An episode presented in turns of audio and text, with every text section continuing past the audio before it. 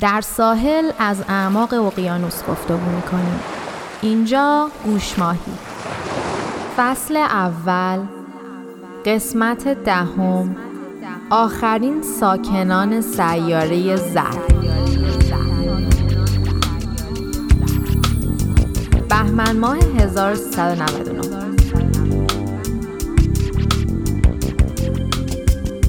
من مینا هستم. به همراه دوست عزیزم ماناهیتا با دقدقه سلامت روان و پیشرفت و رشد فردی و اجتماعی به گوش ماهی ادامه میدیم. سلام آناهیتا. سلام مینا.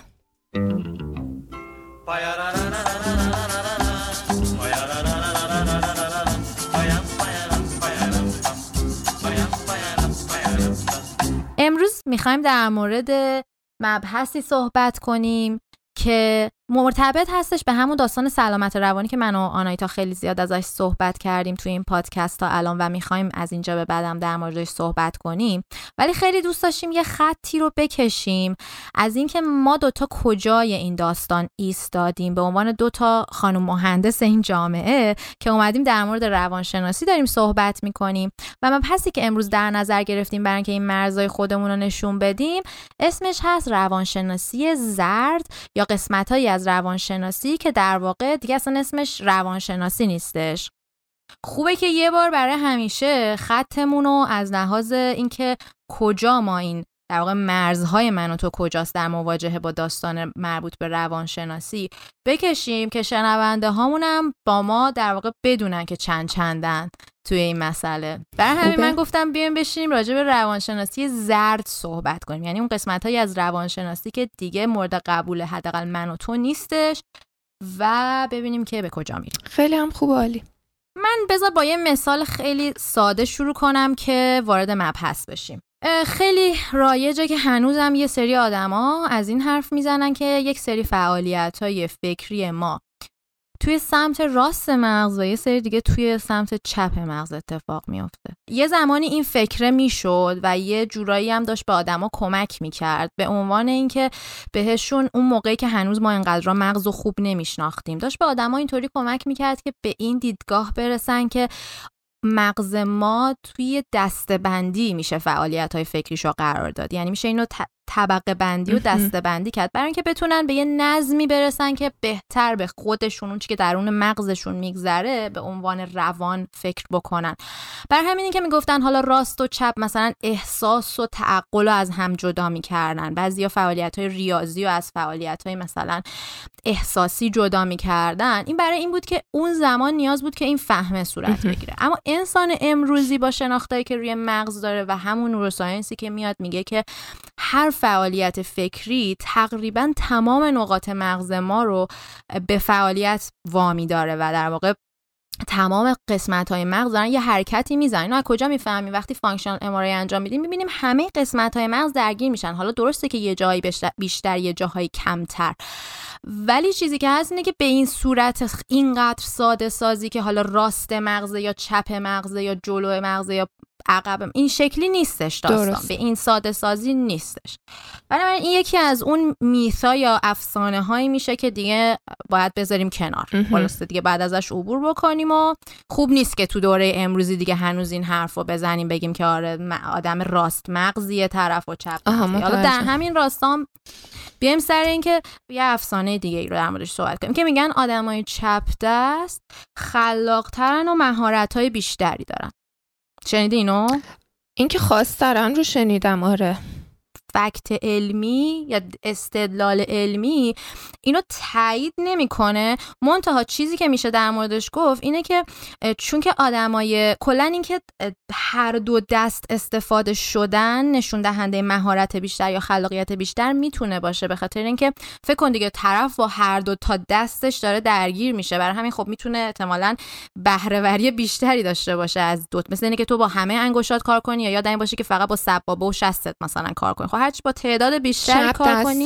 یعنی دست راستشون هم تا حد خیلی خوب یعنی کارای دست راست آدمای چپ دست بهتر از کارای دست چپ ما آدمای راست دسته.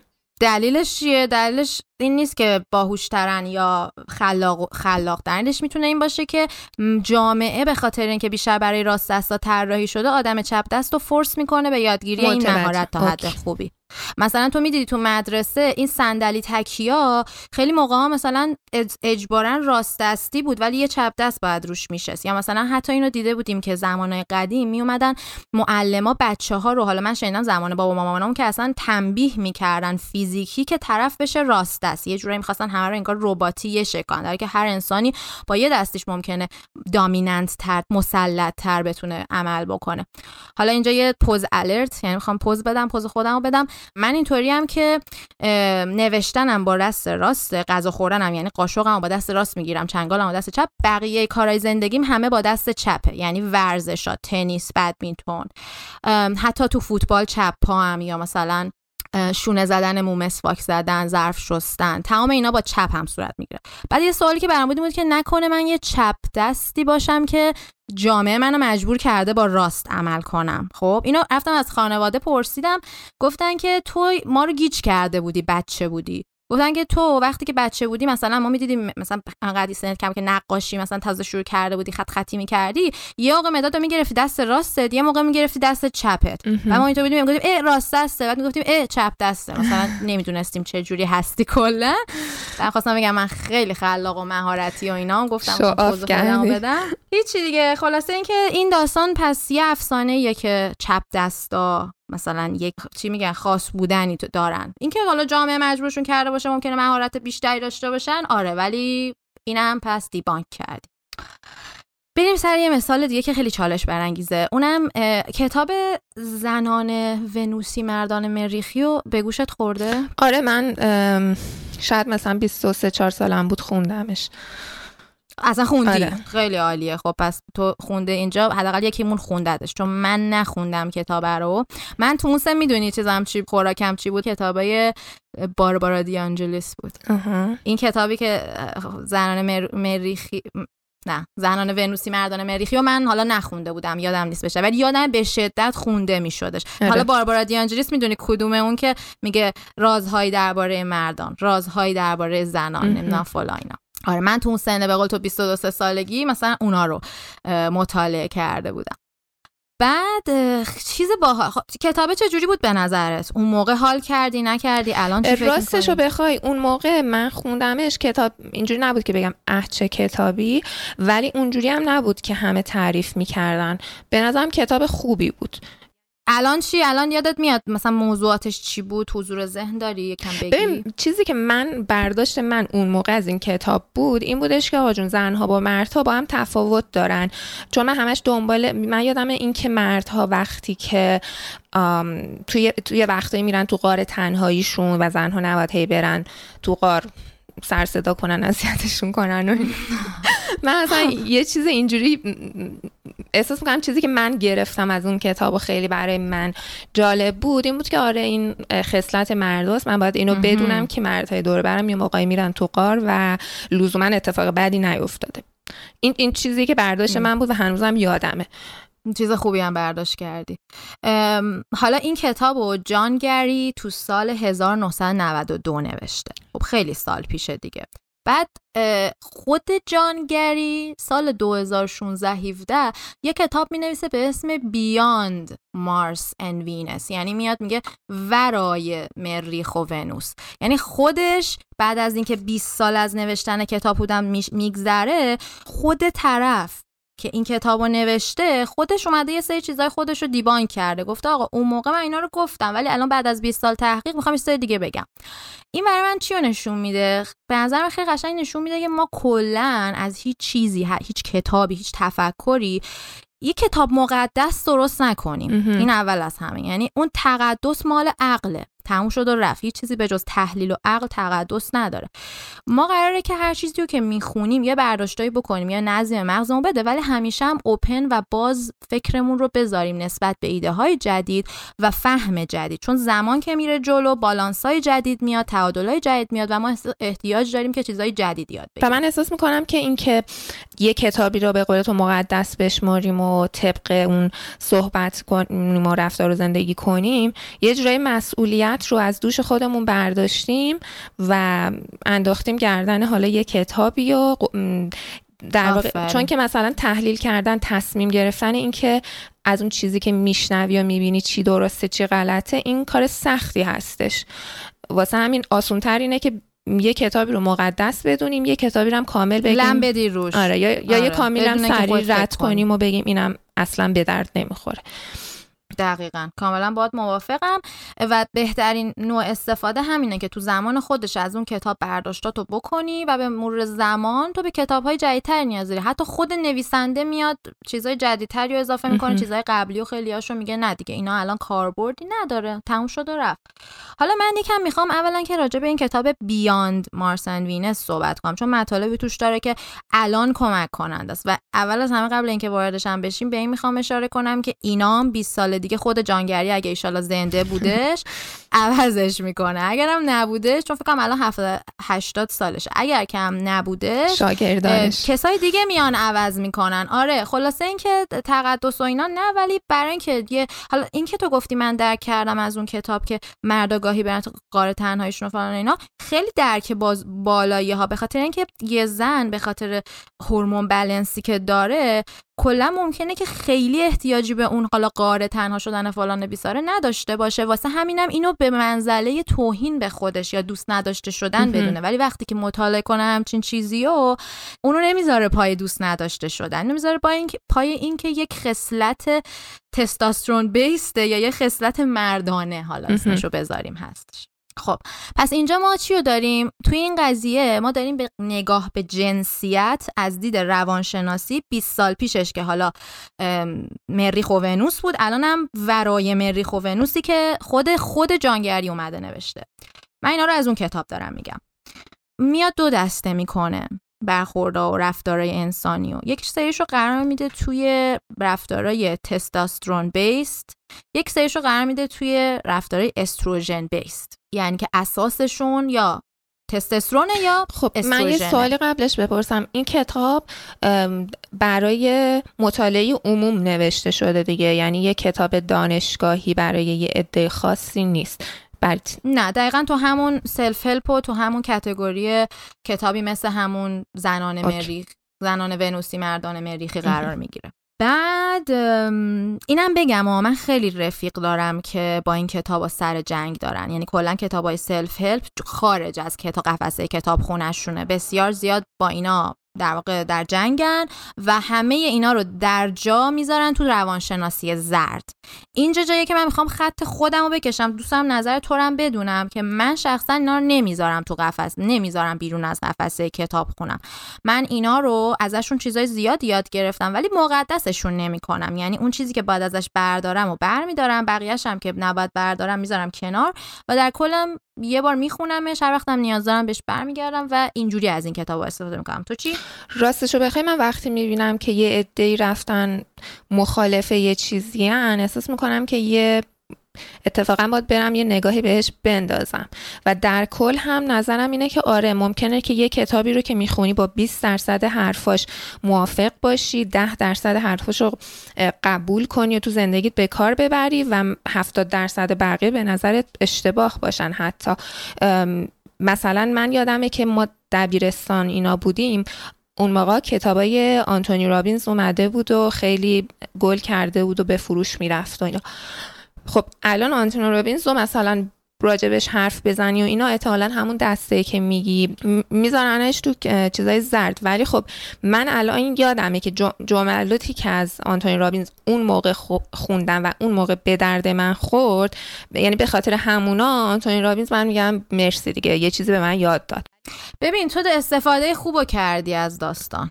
تو استفاده خوب. و اونایی رو هم می‌فهمم که با امثال آنتونی رابینز مخالفت می‌کنن. چون امثال اینا میان یه کالت درست می‌کنن کم کمک. حتی اوایلش هم اینقدی بد نیستن ولی به مرور کالت میشن. الان من از این حرکت جانگری که خودش اومده خودش رو دیبان کرده مثلا خوشم اومد. ببین واقعیتش ندارم. واقعیتش اینه که آدمون زمان محدودی دارن دیگه. مثلا الان من بخوام که دو تا کتاب به یه نفری معرفی کنم احتمالا آنتونی رابینز رو معرفی نمی کنم چون احتمالا کتاب دیگه هست که به نظر من تو اون زمانی که می‌ذاری برای کتاب خوندن چیزای بیشتری دستگیرت میشه.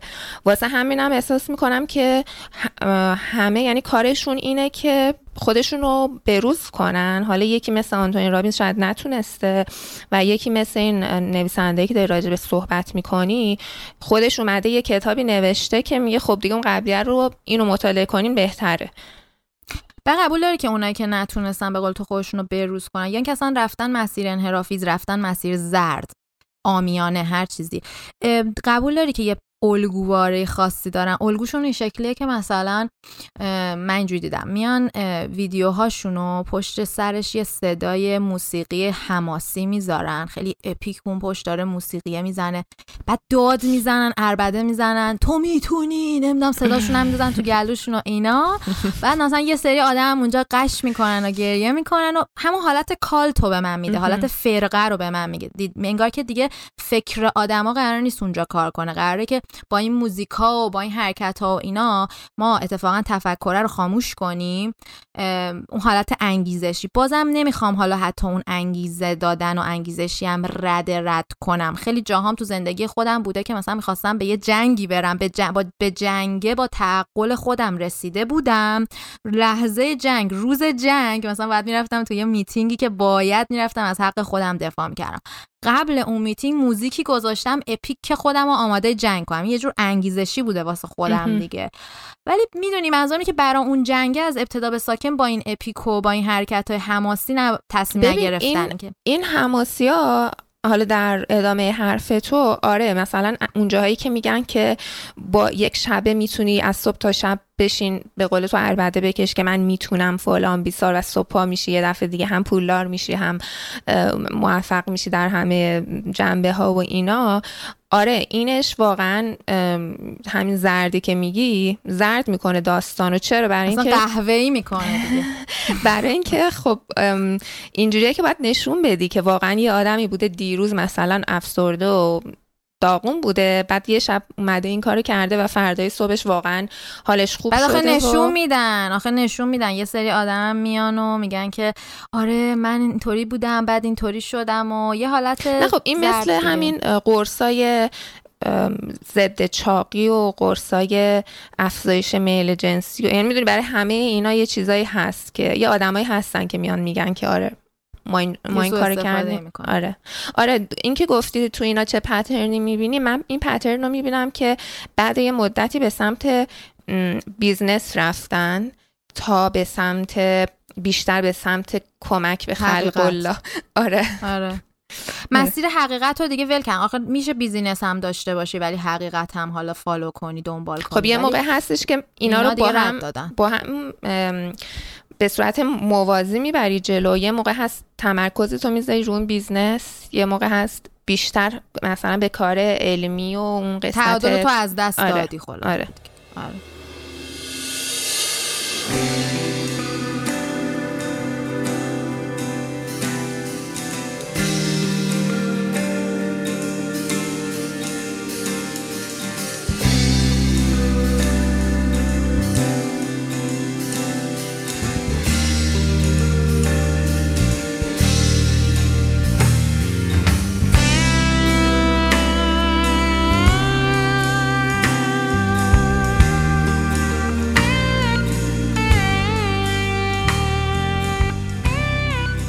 وارد این حرفای جانگری بشیم چون حرفای باحالیه. من خودم ازش یاد گرفتم. برای منم جذابه که بشنوم ببینم. آره اینو ببین من فکر کنم چهار سال پیش بود که خوندم. امروز که می‌خواستم راجع به روانشناسی زر حفظم رفتم اونو پیدا کردم نوشتم اووردم و گفتم که وقت خوبیه که در مورد این صحبت کنم. حالا این چی بودش؟ این مدلی بودش که نگاه به جنسیت رو تقسیم کنیم به تستوسترون بیس و استروژن بیس. بعد میگیم که یه سری از فعالیت ها تستوسترون رو تحریک می‌کنن. یه سری چون هم زن هم مرد همه این هورمونا رو داره دیگه. فقط تو بالانس هورمونی بدن زن عموما استروژن بالاتره و یه سری هورمون دیگه حالا پروژسترون و چیزای دیگه. تو بالانس هورمونی مرد تستوسترونه که در واقع دامیننت حکم فرماه. حالا یه سری فعالیت ها هستش که فعالیت هایی که دیتیل جزئیاته. مثلا تو بشینی کوبلم بدوزی. یا مثلا فعالیت هایی که به احساس خیلی گره خورده. به گفتگوهای بشینی همدیگر رو درک کنی همدردی کنی گره خورده. اینا رو میگه بهش استروژن بیس یعنی چیزایی که چه مرد انجامش بده چه زن. به, با... به اینکه تو بالانسش استروژنش رو افزایش بده کمک می‌کنه. و فعالیت هایی که توش تو هدف محور باشی بدون توجه به جزئیات. یعنی یه کلی رو ببینی و بخوای بری یه هدفی رو بهش برسی. و فعالیت هایی که توش دیتچمنت احساسی باشه یعنی جدا شد. یعنی خودتو یه لحظه از احساسات جدا کنی بشینی مثلا فقط منطقی تحلیلی به چیزی فکر کنی. یا امثال اینا رو بهشون میگه تحریک کننده تستسترون. یعنی باعث میشه هورمون تستسترون بیشتر ترشح بشه. و میاد میگه که کلا قضیه اینه که هر انسانی حالا چه مرد چه زن بیاد بالانس هورمونی خودشون منظم مرتب کنه بر اساس style of life یا مدل زندگی که برای خودش تعریف می‌کنه. مثلا اگه یه مردی احساس می‌کنه که خیلی خشم و عصبانیتش زیاد شده احتمالا این تستوسترونش بیش از حد بالا رفته و یک سری فعالیت هایی که اینو استروژنش رو بیاره بالا و اینا رو به بالانس برسونه می‌تونه بهش کمک بکنه که بتونه اینو نندازه تقصیر طرف مقابل یا آدمای بیرون بگه همه منو عصبانی می‌کنن. تو داری عصبانی میشی. یا اگه یک مردی تو حالت خودش حالت اعتیادگونه و اعتیادگونه به هر چیزی یا حالا چه سیگار چه مواد چه مثلا زنش متادگونه به زن به پارتنرش وابسته هستش. اینا اینا چیزای استروژن بیسه یعنی نشون میده که مرد زیادی استروژنش رفته بالا و احتیاجی که به تعادل این برسه که یه تستوسترونی تو سیستم خودش در واقع بیاره بالا. حالا به کمک فعالیتایی مثل اینکه مثلا بره با دوستای پسرش مثلا بشینن دور هم بولینگ بازی کنن مثلا آبجو بزنن با هم گپ بزنن. نمی‌دونم هر کاری که تستوسترون رو میاره بالا. حالا بر اساس این کتاب من دارم همه اینا رو میگم. تو این کتاب نوشته که رابطه داشتن با دوست پسر تستوسترون میاره بالا. آره. آره. و برای خانوما برعکسش یعنی خانوما وقتی داره هم با دختر دوستای دخترشون میشینن و از مثلا رنگ مو بگن لاک بگن نمی‌دونم از خیلی چیزا بگن می‌تونه استروژنشون رو تحریک کنه. بعد همیشه تو حتی دوستای دخترت هم یه دوستایی داری که تستوسترون تو بیشتر تحریک می‌تونن. یعنی بیشتر میارن بالا. مثلا دوستایی تن که بیشتر تحلیلی تر طرز فکرشون. بیشتر مثلا هدف محورترن. یه سری دوستایی داری که خیلی استروژن تو میارن بالا. رفیقایی داری که مثلا میای باشون میشینی تو اون حوزه های همدردی و مادری کردن و نازت کردن و اینا بیشتر تو رو میارن بالا. می‌دونی؟ یعنی اینم باز مطرح. بعد کلا اینجوریه که اینکه بالانسر رو هی ما می‌خوایم به وجود بیاریم دیگه. کلا میگه هی بیا ببینی تو خودت کجا کج و کله داری میری؟ ببینی که چجوری می‌تونی با یه سری فعالیت ها اینو کمک بکنی بهش. اینو تو رابطه هم میاد در موردش صحبت می‌کنه.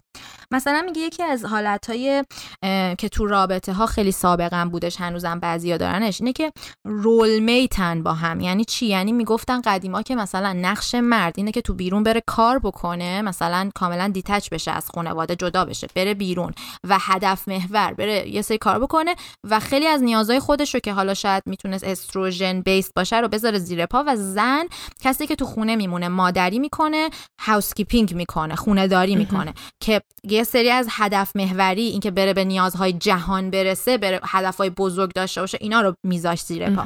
و این خیلی اون زمانهای قدیم به خاطر اینکه شاید یکی اینکه بیشتر زنا شبیه هم بودن بیشتر مردم شبیه هم چون جامعه هرچی اومده جلو پیچیده‌تر و پیچیده‌تر شده. سالهای سال دیگه این حالت نیستش. برای اینکه این رول میت بودن شاید باعث می‌شد که جامعه بره جلو. ولی یک چیزی رو هیچ وقت نمیذاشت که به وجود بیاد. مخصوصا هرچی اومدیم جلو تو زمان صدای زن و مردا بیشتر در اومدش. اونم این بود که نمیذاشت به self actualization خودشون برسن. یعنی یه جایی تو بالای هرم مازلو اگه بخوایم بهش در نظر بگیریم. یعنی جایی که خودشون رو متحقق کنن. به معنی اینکه شاید بالانس هورمونی من مینا یه جایی قرار می‌گیره که الزاما تو اون role ها و نقش هایی که بهم جامعه می‌خواد بده نیستش. یه جا دیگه است. و من اونجا نمی‌تونم خودم متحقق کنم. اگه force بشم و زور بشم که خودم رو تو اونجا بذارم. Self actualization یا خود تحقق یافتگی در کجا قرار می‌گیره؟ در جایی که تو کاری که داری انجام میدی با عشق با passion با علاقه صبح که بیدار میشی اصلا می‌خوای با بپری داری سر اون کاره. یا مثلا تو احساس می‌کنی تو flow state یعنی داری تو جریان میری اصلا میبردت اصلا انقدر داری اون کاری که دلت می‌خواد انجام زور نمی‌زنی برای انجام دقیقا صبح که پا میشی نمیگی وای بعد الان از صبح تا شب این کار انجام بدم. نقطه هستش که داری می‌تونی اون جینیس اون نابغه درون خودتو انگار به دنیا نشون خب بدی ابراز کنی. الان یعنی داری میگه که اگر آدم تو تعادل باشه کارهاش رو اینجوری انجام میده یا نه؟ باید بره کارهاش کارهایی رو بکنه که اینطوری هست که به تعادل برسونه. من فکر کنم اولی آفرین. زیبا داری میگی چون که این یه چرخ است. این یه چرخ است. نه این با اونه نه اون با هر دو با همن. تو یه جایی باید خلاصه بزنی به دل چرخه. از هر جایی که از دستت برمیاد باید بزنی به دل چرخه. یعنی اگه می‌بینی کارا okay نیست باید style of life زندگیتو عوض کنی. اگه از دستت بر نمیاد style of life فعلا مثلا میگم من سالا گیر بودم تو اینکه okay من دانشجو دکترا نمی‌تونستم اونو برهم بزنم چون هدف من بود در این حال. نمی‌تونستم اونو برهم بزنم. با هم میومدم که می‌دیدم که اون چه بالانسیو داره چه تعادلیو داره به من نمیده. کدوم قسمت تعادلمو داره به هم میریزه با چیزای دیگه کنار مثلا نقاشی کردن نمی‌دونم پادکست زدن رفیقای دخترمو داشتم و چیزای دیگه با اینا مثلا بیام اونو به تعادل برسونم. این جایگاهی بود که من توش قرار ولی یه نفر می‌بینی که تو نقطه قرار گرفته که می‌تونه تصمیم بگیره کلا style of life ش رو عوض کنه. مثلا تصمیم بگیره آقا دکترا برای من غلطه من باید برم دنبال یه چیز دیگه. اونم یه کاریه برای یه نفر اون درسته. پس این چرخه رو قراره بشکنه cycle غلط رو بشکنه به هر وسیله که شده. پس نقطه تحقق خود نقطه که ما توش passion داریم flow state داریم نابغمون رو داریم توش ابراز می‌کنیم به دنیا به هدفمون می‌رسیم و در واقع داریم از پوسته شرایط بیرون می‌زنیم. الزاما گیر افتاده توی شرایط نیستیم. خب فرهنگ میگه که ما یه سری نقشا داریم که باید اجراشون بکنیم و در واقع فرهنگ میگه که اگر که تو مثلا این نقشا رو انجام بدی ببین چه خوبه. مثلا اگه تو نقش مرد نقش مردونه بگیره خب تستوسترونش هم بیشتر میشه دیگه. یا زن نقش زنه بگیره تستوسترون توش ترشح میشه. پس ببین چه خوبه. ولی نمیگه که آقا ببخش استروژنش توش ترشح میشه. مرسی. ولی این هیچ وقت نمیاد اینو بگه که بابا self actualization یا تحقق خود تو که بیشتر نمی‌کنه. برای اون اینجا حالا جانگری حرف بخشید جان گری. اگه تا الان گفتم جانگری اشتباه گفتم. جان گری اسمش. گفتم جانگری نه؟ یادم نمی‌دونم. برگردیم عقب گوش بدم ببینم چی گفتم. ولی در حال این آقا اسمش مهم نیستش. این آقا میگه که بیایم مفهوم سولمیت رو به جای رولمیت تعریف کنیم. یعنی به جای که دوتا آدم کنار هم قرار بگیرن که می‌خوان فقط تو نقش برن قرار بگیرن بیان ببینن دوتایشون میان قرار هم... کنار هم قرار بگیرن ببینن چی برای بالانس دو نفره اینا کار می‌کنه. خب مثلا این شکلی میشه که ممکنه که توی رابطه مثلا مرد یه جایی احساس کنه که حالش خوب نیست میزون نیست اوضاع داره خوب جلو نمیره یه چیزی چلنجی پیش اومده چالشی پیش اومده که اینا بعد یه فاصله ای از هم بگیرن. خب این همون بدترین کار اینه که وایسه و مثلا گفتگو به معنی که بحث کنه جر و بحث بکنه. اینجا یا بهترین کار اینه که شاید زنه اینو وایسونه به بحث بگیره. اینا رو داره این آقاه میگه. ها بعد من میگم من خودم چی میگم. اینو به بحث بگیره که تو وایسا نه همین الان ما باید بحث کنیم و نه یه ساعت دیگه نمیشه و نه یه روز دیگه نمیشه اینا. نه اینجا گفته میشه که آقا بهتر اینه که تو اجازه بدی که اون بره دیتچ بشه از محیط فاصله بگیره تستوسترونش رو بالانس کنه بعد برگرده دوباره برای حل مسئله. خب از اون طرفم برعکسش هم از اون طرف هست دیگه. حالا من چی میگم؟ من میگم حالا اصلا این زن مرد رو از روش برداریم. بگیم تو هر موضوعی تو هر activity که هستش جلوی اون دوتا آدمه هر کسی به یه چیزی نیاز داره. یه جایی هست مرد تو نقطه‌ای که اتفاقا استروژن رو می‌خواد. پس شاید مرده گیر بده اتفاقا وایسین بحث بکنیم. شاید زنه بگه آقا من فاصله می‌خوام الان. مثلا اینه که می‌خوام بگم جفتشون با هم دیگه اینو داشته باشن که ببین الان یکیشون هم اگه آماده نیست اون لحظه صحبت کنه بحث باید متوقف بشه. نه به معنی که بره ده روز متوقف بشه. ولی مثلا پنج ساعت بعد یا ماکسیموم 24 ساعت بعد به اون گفتگو دوباره برگردن بشینن با همدیگه توی هورمون بلنس بهتری با همدیگه بشینن گفتگو بکنن من این نکته رو ازش دوست داشتم. البته به روش خودم تحلیلش کردم دیگه. می‌بینی این مثلا کتاب داره به صورت زن مرد میگه. حالا شاید بشینی با خود جان گری هم صحبت کنی بگه ببین منظور منم همینیه که تو میگی ولی من ساده سازی کردم که همه بفهمن. آره این قابل الان الان داشتم به اون کسایی فکر می‌کردم که پارتنرن و همجنسان. جان گری من یه جایی توی مصاحبه میشنیدم به ازش میپرسیدن میگفتش که تخصصم نیستش ولی چیزی که فکر می‌کنم اینه که حتی پارتنرهای همجنسگرا هم توی رابطه نقش میگه. یکیشون یکیشون تستوسترون بیس تر غالبا یکیشون استروژن بیس تره میشه اینجوری به داستان نگاه کرد. میشه من میگم مثلا اینو بذاریم کنار. کسی که نمیاد که اینجوری که نیست آزمایش خون ازت بگیرن بگن تو اینت بالاست تو اونت بالاست مثلا. یه چیزیه که بین خود دو نفر به تعادل می‌رسه دیگه. خودشون دستشون میاد. به شرطی که گفتگوهای سالم و open و خوب بتونن با هم داشته باشن. حالا گفتگوی سالم یعنی چی؟ یعنی موقعی که تو میری گفتگو کنی هدفت این نیست انگشت تقصیر رو بگیری به سمت طرف. مثلا بگی که آره تو اینجوری تو اونجوری. چرا؟ چون که تو defense mechanism های اونو میاری بالا. تو باعث میشی که اون بره تو نقطه دفاع وایسه بره توی fight or flight ش قرار بگیره بر همین دیگه بحث جلو نمیره. ببین در کل اینکه بخواید توی زندگی با آدمای بیرون با آدمهای داخل خانواده و با خودت رابطه خوبی داشته باشی مجبوری که بری هم نیازهای خودت خودتو بشناسی و نیازاتو هم مهارت و هم دیگرانی که باهاشون قرار تعامل کنی رو بشناسی و مهمتر از اون بری مهارت هایی رو یاد بگیری که چجوری همین که میگه انگشت نشون نده. خب این یه چیزی که باید بلد باشید داری بحث می‌کنی انگشت تو نگیر سمت اون کس چون بحث رو بالا میکشونه. و این مهارت ها رو یاد بگیری که با آرامش بهتری زندگی کنی. آره دیگه چون وقتی که انگشت اتهامو می‌گیری به سمت یکی دیگه داستان داستان جنگه. یعنی اگه داری میری واسه جنگ دیگه جنگه و توی رابطه مشترک یا partnership حالا چه اصلا اون شریک شریک زندگیت باشه چه شریک کاریت باشه. اصلا من و آنایتا تو پادکست. وقتی که با همدیگه انگشتو سمت همدیگه بگیریم به معنی اینکه تو مقصری تو اون یکی بگه تو مقصری تهش یکی از اونها مگه شکست بخوره جفتشون باختن.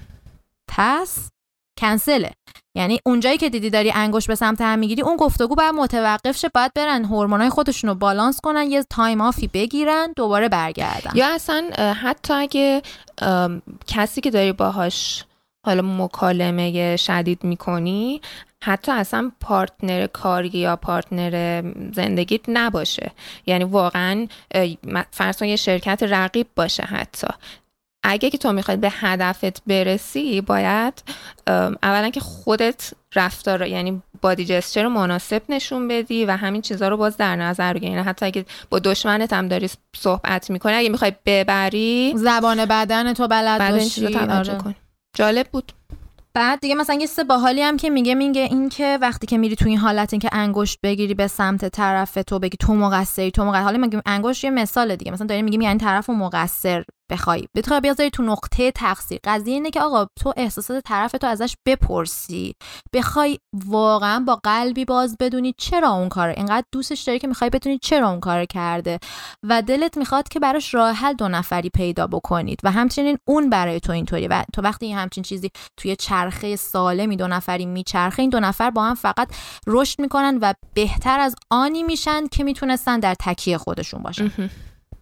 حالا چیزی که میگه مثلا اینه که یکی از الگوهای غلطی که خیلی رایجه خوبه بهش اشاره کنیم اینه که مرد عصبانی زن گریه کن. این یک الگویه که تهش هورمون بالانس دو طرف هم به هم ریخته است. یعنی چه شکلی؟ این شکلیه که مرد نه بر اساس حتی تربیت پدر مادرش بلکه بر اساس سالهای سال دی ان ایش یاد گرفته که اگر عصبانی شه می‌تونه که یه جورایی انگولک کنه منیپولیت کنه که به وسیلش بتونه باعث بشه که مردم حالا پارتنرش به یه طرف بچه هاش کسای دیگه ازش اطاعت کنن. این چیزیه که مرد آموخته درون دی داره و باید یعنی بای دیفالتش اینه. اگه می‌خواد جور دیگه ای باشه باید بهش فکر بکنه و یک بار برای همیشه بگه تصمیم بگیره که نمی‌خواد این عمل رو انجام بده. و از اون طرف این باعث میشه چی؟ باعث میشه زن میره تو موضعی که از مثلا گریه کردن یا چیزای دیگه. یعنی نقطه چی؟ نقطه ضعف. نقطه ای که توش زن داره طلب ساپورت و حمایت می‌کنه. چون زن هم به صورت تاریخی یاد گرفته که تو دی به وسیله طلب ساپورت کردن به خود خودش کمک بکنه. به وسیله چی؟ به وسیله ناراحتی و غم. حالا چه اشکالی داره ما ناراحتی و غم خیلی هم طبیعی جزی از ماست. یه جاهای ناراحت یه جا عصبانیت هم جزی از مغز ماست. همه اینا عکس است جایی مشکل هستش که اینا تبدیل میشه به الگو توی رابطه. یعنی الگو تو رابطه یعنی که هر وقت یه داستانی پیش میاد که دو نفر با هم دیگه تو تداخلن از نظر از اون نظر اون موضوع مرد میره تو پترن حالا خشم خشونت زن میره تو پترن غم و اندوه و الگو می‌تونه اونقدر فعال بشه که زن حتی حالت حالتهای افسردگی دیگه از خودش نشون چون اینجوری از خودش داره حمایت می‌کنه. حالتهای سردردای عصبی که می‌گیره. داشتم فکر می‌کردم که یعنی الان با گذشته زمان و تغییر سبک زندگی ها این دی ای که میگی اینجوری اومده بود بالا الان یه خورده نرمتر شده سموثتر شده بین اینکه مردا اینجوری کار می‌کنه. یعنی اگه عصبانی بشن و شلوغ بازی در بیارن می‌تونن به حیاتشون ادامه بدن و زنها اگه گریه زاری کنن. دیگه مثلا تو جامعه الان دیگه این جواب نمیده. جواب نمیده. آره چه اتفاقی میفته در ادامهش چیزی که جان گری میگه اینه که باعث میشه که در این در این حلقه الگویی زن میره تو اون فازای بعد از اینکه این حالا عصبانیت و گریه و این داستانای بینشون خشم و حالا ما میگیم گریه مثاله ها اون غم. یا میگیم خشونت عصبانیت خشونت عصبانیت حتما نیست که کمربند بکشه. الان دیگه مستاق امروزیش اینه که مرده مثلا تحویل نمی‌گیره زنه رو تو جمع زایش می‌کنه. باش حرف نمی‌زنه. و همه اینا خشونت دیگه. این اینا مستاقش میشه چی؟ میره تو تو اون حلقه باطل قرار می‌گیرن مرد و زن که عکس العمل بعدی این پترن خیلی شناخته شده است. اینه که زن میره تو حالت مادرگونش قرار می‌گیره. میاد که رابطه رو ترمیم بکنه. چه اتفاقی میفته بالانس هورمونی زن تو اون رابطه کاملا خراب میشه چون زن قرار نیستش که برای پارتنرش نقش مادری بازی کنه. وقتی نقش مادری بازی کرد دیگه استروژن بالانسش جایی نیستش که بتونه اون مرد رو به عنوان partner خودش چون بعدا خب مسئله sexual life شون مطرحه. بعد تمام اون الگوهاست که اینجا به هم میریزه. بعد به نقطه می‌رسه که دیگه با همدیگه رابطه sexual خوبی رو هم نمی‌تونن داشته باشن. برای اینکه اصلا مرد واسه زنی که براش مادری می‌کنه تو اون نقطه قرار نمی‌گیره که به صورت partner جنسیش بتونه بهش نگاه بکنه. و تو فکر کن همه اینا چون خود بس رابطه جنسی برای تنظیم هورمونای دو تا پارتنری که با هم دیگه هستن اهمیت زیادی داره. و وقتی اون خودش به هم میریزه فکر کن که باز دوباره چه تأثیری می‌ذاره روی تمام سیستم هورمونی. یعنی چرخه میشه؟ چرخه رو دوباره آره. باطل می‌کنه کلا دیگه. میفتن تو اون دوری که دیگه میره که بره به قهقرا. بعد یه چیز دیگه که هستش اینه که حالا ما هی گفتیم تستوسترون استروژن. نه خب یه عالم هورمون دیگه هم داریم دیگه. اینجا ساده سازی کردیم. ولی حالا مثلا یکی دیگه رو بخوام اشاره کنم. حالا قبل از اینکه بریم برگردیم به من هنوز فکرم درگیر اون قسمتیه که گفتیم که حالا دیگه الگوها تغییر کرده و دیگه روش به اون شدت جواب نمیده و اینا. در مورد آزار خونگی همیشه یعنی این یعنی می‌تونه ربط پیدا کنه به اون روانشناسی زردی که داشتی می‌گفتی. همه باورشون اینه که آزار خونگی فقط مال زنها هستش در حالی که گزارش شده از هر چهار تا مرد یه نفر مورد آزار خونگی قرار می‌گیره در حالی که از هر سه تا زن یه نفر مورد یعنی درصدی حساب کنی 25 درصد مردا و حدود 33 درصد زنها. یعنی خیلی تفاوتی ندارن با هم. دیگه الان نزدیک شده در که مثلا تو بری 100 سال پیش فکر نمی کنم مثلا مرد مردا احتمالا خیلی اندک بودن ولی زنها زیاد بودن راستشو بخوای من من یه تئوری تو ذهنم دارم و اونیه که من احساس می‌کنم که یه زمانی زنها چیز بودن. زن دامیننت بوده بعد مثلا چرخیده اینجور. درسته. آره بوده جوامعی بوده که مادر سالاری توش حاکم بوده. و من همیشه با خودم فکر کنم که اگه من و تو تو اون جوامع زندگی می کردیم آیا الان حامیان مردان بودیم؟ بله بودیم چون همین الانش هم ما حامیان هر دو هستیم. در واقع وقتی که بحث می‌رسه به اینکه صحبت صحبت این میشه که بحثای جنسیتی میشه تمام این حرفا برای اینه که هر دو جنس تو اون آرامش نقطه خاص خود. اصلا همه انسان ها بحث ما اصلا جنسیتی نیست ولی ناچاریم بحثای جنسیتی بکنیم. به خاطر اینکه اینا پارادایم جامعه ما هستش. همه دارن این بحثا رو می‌کنن. ما یه جوری میایم اینا رو دیبانک می‌کنیم. ما میایم همش میگیم آقا اینجوری نگاش نکن. چون این حرفو من از در واقع فیدبک و از یه سری از شنونده هایی که حتی بعضیشون دوستای خودم هستن گرفتم که رنگ و بوی بیشتر فمینیستی از بحثای من و تو می‌گیرن که من و تو هم قطعا از این موضوع خودمون رو چیز نمی‌کنیم. نمیگیم نه ما فمینیست نیستیم یا هست. اصلا بحث ما الان اون نیستش. نیایم لیبل بزنیم روی یه نفر برچسب بزنیم بگیم تو اینی تو اونی حرفش رو بشنویم. واقعیتش اینه که آره درست میگی چون ما اینجا خیلی از تجربه خودمون حرف می‌زنیم و مثلا اگه میگم من اینجوری مورد تبعیض قرار گرفتم خب قرار گرفتم دیگه. حالا اگه این بوی فمینیستی هم داره دیگه داره من کاری نمی‌تونم براش بکنم. ولی واقعیت اینه که شور هر چیزی رو هم آدم در بیاره خرابش می‌کنه. یعنی من از همیشه وقتی یه کسی به من میگه که تو فمینیست هستی یا نه ازش می‌پرسم که تو اول برای من فمینیست رو تعریف کن از نظر تو چیه که من بهت بگم اون هستم یا نیستم. مثلا به این لیبلا کاری ندارم. حرف درست و حقیقت و آدم می‌زنه. اگه تو اون قالب امروز تو پارادایم امروز اگه تو اون قالب میگنجه هستم. نمیگنجه نیستم. می‌دونی چی میگم؟ گروهی و من فالو نمی کنم من خودم اون چیزی که فکرم میگرد دنبال کنم حالا اینم یه چیزی بود تو پرانتز. بیایم سر این که ها یه چیز دیگه هم که می‌خواستم بهش اشاره کنم برمیگرده به اون صحبت که کرده بودیم در مورد اینکه مثلا انتخاب کردن تراپیست هر کسی یه تراپیستی براش خوبه. مثلا من داشتم فکر می‌کردم که چر... من تراپیست های مختلفی امتحان کردم. تراپیستی که الان من باش کار می‌کنم چرا خوبه؟ چون من یه دختر تحلیلی هستم به طور کلی. اگه بر اساس جانگری بخوام خودم رو تحلیل کنم پس اینا هی تو من تستوسترون رو تشدید می‌کنه واسه همینم است که از اون ور احتمالا بدن من شروع کرده به اینکه با کارهای زنونه کردن به قول این مثل چی؟ مثل اینکه موهامو رنگای مختلف کنم مثل اینکه نقاشی کنم مثل اینکه مثلا کارهای خلاقانه بکنم سفال درست کنم یا هر چیزی هی دارم اینا رو با هم دیگه بالانس می‌کنم خب؟ حالا من تراپیستی که من باهاش تونستم به یه نتیجه برسم کسی که هر وقت من میرم میشینم صحبت می‌کنم. حالا الان که آنلاین تراپیامون یا پیشش می‌رفتم یا الان که اینجوریه همیشه وقتی من با یه مسئله مثلا اون هفته یه اتفاقی افتاده من با اون مسئله میرم سراغش. کاری که تراپیست من می‌کنه من اول میرم که انگار راه حل پیدا کنم میرم که تحلیل کنم میگم آره این شد بعد من این فکر رو می‌کنم بعد اینجوری بعد اونجوری. اون اول منو میشونه میگه که بیا حسش کن.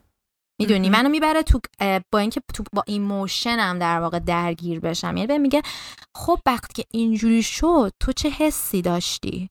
تو چه حسی رو تجربه کردی؟ دلت می‌خواست چیکار کنی؟ تو بدن چه حسی رو تجربه کردی؟ مثلا من با خودم فکر می‌کنم می‌بینم که اون لحظه مثلا دلم پیچ زده. یعنی یه حال اضطرابی داشتم. یا مثلا منو با حسم درگیر می‌کنه. قبل از اینکه بخوام بیام به حل مسئله. چون اون قسمت رو من توش انگار خودم همینجوری تند میرم جلو. ولی انگار یهو اینو جا میندازم که بیام با حسم هم درگیر بشم و یه بالانس این دوتا رو خیلی جالبه. چون حالا گفتی تراپیست. منم یه چند تا از جلسام اینجوری بود که مثلا فرض من می‌گفتم که من این موضوع هنوز هنوزم که یادم میاد عصبانی می‌کنه و اینا.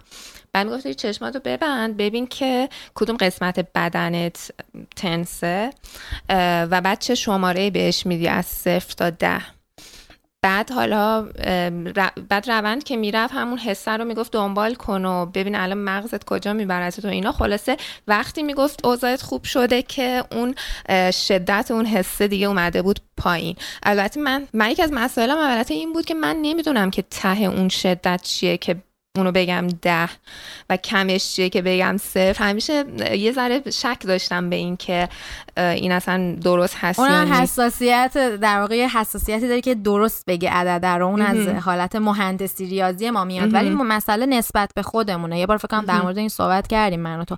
نسبت نسبتشه. یعنی مثلا وقتی که تو دفعه اول رفتی حالا عدد 8 دادی 9 دادی منم همینجوری بودم. برام خیلی سخته این عدد دادن ها. ولی مثلا مهم اینه که دفعه بعد میشه سه. این اهمیت داره. وگرنه حالا اصلا عددا مهم نیستش. ما عدد می‌ذاریم روش چون مغز ما انگار اینجوری کار می‌کنه با عدد. ولی می‌دونید چیه؟ تا وقتی که به یه موضوعی که قبلا اتفاق افتاده وقتی فکر می‌کنیم هنوز انگار میریم تو اون لحظه قرار می‌گیریم و به لحاظ حسی باش درگیر میشیم. یعنی به اندازه کافی حسی باهاش در زمان خودش درگیر نشده بودیم. پس مجبوریم. حتی هیپنوتیزم می‌کنن تو رو تو اون لحظه قرار میدن. همه اینا هدفش چیه؟ تو رو ببره تو اون لحظه. با حست درگیر بشی. یه بار برای همیشه حلش کنی بیای دیگه ازش بیرون. نه اینکه یادت میره اون اتفاق و همیشه اون اتفاق ممکنه تو ذهن تو باشه چون یه چیز بزرگی تو زندگیت باشه. چه اتفاق چه اتفاق مثلا تراماتیک وحشتناکی باشه که تو زندگیت افتاده چه یکی اذیتت کرده یا هر چیزی. ولی چیزی که هستش اینه که تو دیگه دفعه دیگه که اون یادت میاد برات یه جایی زنده میشه دیگه احساسات تو تحریک نمی‌کنه. اتفاقی که میفته اینه که فقط مثل یه فیلم سینمایی برات دیگه میمونه. می‌دونی؟ در اون حد حس تو درگیر می‌کنه. مثلا ناراحت میشی یه ذره عبور می‌کنی. در از دو دقیقه می‌تونی ازش رد بشی. آره اینم موضوع باحالیه که مثلا باز حالا جان اینطوری به وسیله کتاب خودش اینطوری داستان رو تحلیل کرده. اینم خلاصه بود از بحثی که مرتبط بودش به این کتاب زنان ونوسی و مردان مریخی و از این حرفا. یه دونه هم حالا حسن ختام بگم از این باز دوباره زردیایی که هستش. اینه که هنوز بعضیا فکر می‌کنن که مهارت های هوشی ریاضی مردا بیشتر از زناست. یا مثلا مهارت های کلامی زنا الزاما بهتر از مرداست. یا مثلا جغرافیا و نقشه یابی مردا بهتر از زناست. نظر در مورد این چیه؟ والا فکر کنم تو اپیزود قبلی من خیلی راجع به این موضوع حرف زدم که اینا همش مهارته یعنی تو اگه وز... اینو وظیفت کنن که تو باید جهت یابی کنی خب این کارو می‌کنی تقویت میشه در تو. ولی وقتی که بهت میگم پشت ماشین بشین اصلا می‌خوایم بریم مسافرت تو کاری نداشته باش به جهت ها خب معلومه دیگه این تقویت نمیشه یعنی در تو. حرف اینه که اگه الانم حتی اینجوری باشه که از ده زن مثلا 10 تا مرد رو بذاری 10 تا زن رو بذاری مثلا تعداد بیشتری از اون 10 تا مرد می‌تونن جغرافیا یا نقشه یابی بهتری رو نسبت به خاطر اینه که به اندازه کافی اون مهارت اون زنا رو تو اون نقطه قرار ندادن که اون مهارت بهشون یاد داده بشه. نه اینکه چون اونا ابزارش رو ندارن یا مغزش رو ندارن. من واقعا ازتون می‌خوام که این فکر رو اصلاح کنین. دوستان عزیز اگه یک درصد همچین فکری تو ذهنتون هست که این به خاطر ابزار اون چیز رو نداشتنه و اگر کسی هستی که داری دختری رو بزرگ می‌کنی یا دختری در اطراف بچه گوگلی که داره بزرگ میشه تو رو خدا بهش فضا بدین اون چیزی رو که دوست داره یاد بگیره. تو رو خدا بذارین ریاضی یاد بگیره تو رو خدا بذارین جهتیابی و جغرافی. هر چی که دوست داره بره یاد بگیره و فورسش نکنین توی مسیر خاصی. این از ما که دختریم از اون طرف هم برای پسرام همینطور. اگه پسری دارین که عاشق اینه که مثلا بره نقاشی کنه آشپزی یاد بگیره موسیقی کار کنه. خلاصه اینم بود از بحث روانشناسی زرد یا آمیانه. خیلی جاها شاید به زندگی آسیب مثلا گنده ای نزنه یا ما بگیم خب حالا مثلا ما اینا رو فکر کنیم چی میشه و اینها. جاییش مشکل زا هستش که ما بر اساس اینا بیایم تصمیم های بزرگ بگیریم واسه زندگی خودمون و آدمای دیگه. مثالش همین تربیت فرزند. وقتی دخترمون رو بهش فضا ندیم تو چیزی که ممکنه پتانسیلش باشه رشد کنه یا پسرمون رو چیکار باهاش کردیم؟ اونو برای همیشه تحقق خود رو از اون بچه طفلکی گرفتیم. این تصمیم بزرگیه باش نمیشه شوخی کردش. همین دیگه خلاصه می‌خواستم بگم که یه سری چیزا هستش که شاید باورای ساده ای باشه ولی بسیار زیاد action guiding ه یا باعث کنش ما رو به یک مسیری هدایت می‌کنه. و مواظب باشیم دیگه که چه باورایی داریم و حواسمون باشه که. یه چیز دیگه هم می‌خواستم کوچولو بگم که روانشناسی مدام پارادایم عوض می‌کنه یعنی محیط فکریش هی عوض میشه. مثلا دوران فروید یه باورایی بود الان اصلا اونا رو خیلیش قبول داشته نمیشه بعد یونگ بود بعد حالا همه اینا هم داره همین امروز ازش استفاده میشه. هیچ کدومش رد کامل نیست یه سری کاهاش رد کامله ولی همش یه جوری داره ازش استفاده میشه. منتها چیزی که به نظر من در آینده جای اصلا این کل فلسفه و سیستم روانشناسی و یه جورایی خواهد اومد گرفت تا حد خوبی. این آینده که میگم ممکن آینده 50 ساله 100 ساله باشه. بحث نوروساینسه. بحث عصب شناسی و مغز شناسیه حالا چیزی که من دوست دارم اضافه کنم اینه که یکی از فیدبک هایی که من گرفته بودم این بودش که شما چرا شما که مهندسین برچی میایین راجع به روانشناسی صحبت می‌کنین و اینا؟ واقعیتش اینه که من احساس می‌کنم که روان من روانشناسی جدا از خودم نمی‌دونم. یعنی احساس می‌کنم روانشناسی از اون علماییه که مال همه است. که مال همه هستش و اون موقعی که من بیام تئوری روانشناسی بدم. آره این ایراد بر من وارده. ولی وقتی که من از روان خودم دارم صحبت می‌کنم این دیگه دخالت در علم روانشناسی نیستش. یعنی این دوتا خیلی با هم تفاوت دارن که تو داری روان خودتو می‌شناسی و تحلیل می‌کنی و فقط راجع به خودت داری حرف می‌زنی. و اونو با دیگران هم به اشتراک می‌ذاری که به اشتراک می‌ذاری. باشه. آره. یا موقعی که میای نظریه میدی و میگی که آره اینی که من میگم درسته و بلا غیر. کاملا باید موافقم. و همین دیگه آنایتا جون. گفتگوی خوبی بود. ممنون ازت مینا. ممنون که به ما گوش کردین. اگه از این قسمت لذت بردین و دوست داشتین ما رو حمایت کنین بهترین کاری که می‌تونین بکنین اینه که گوش ماهی رو به دوستاتون معرفی کنین.